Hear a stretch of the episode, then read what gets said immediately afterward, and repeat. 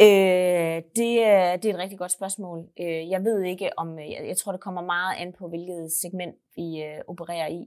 Øh, vi har, øh, der, der øh, mange siger, at det er studerende, øh, der primært kommer og henter jeres mad, fordi man sparer nogle penge og afhængig af øh, tit om aftenen. Det er også studerende, øh, men det er også øh, familierne, øh, og det er også øh, singlehusstanden.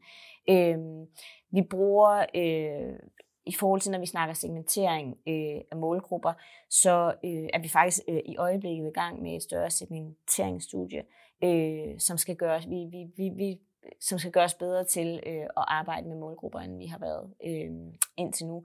Øh, og det vi kigger ind i der, det er meget øh, øh, baseret på adfærd omkring forbrug af mad. Øh, så det vil sige, hvad, hvad, hvad er det, hvad er det, der prioriteres højt i, i forbrugerens madindkøb? Hvad er vigtigt for dem? Hvad influerer deres beslutning? Hvad er det for nogle spørgsmål, de stiller sig selv? Øh, hvilke øh, madbrands foretrækker de typisk, og hvad er det for en slags mad, de, de, de typisk vil købe?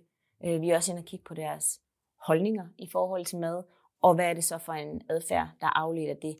Og så er det faktisk først, når vi når dertil, at vi så ud fra de her ting, øh, der bygger vi x antal personer. Øh, og, og hver persona vil så underliggende her have, så går vi måske ind og kigger lidt mere på de demografiske data. Hvad er det så, eller befolkningsgrupper, hvad er det så? Er det så den her persona, vil det så typisk være den studerende, eller vil det være familierne, eller vil det være singlehusstandene? Så det er den måde, den demografiske data i sig selv er ikke noget, vi bruger sådan super meget i vores segmentering. Det er mere adfærd i forhold til mad og madspil.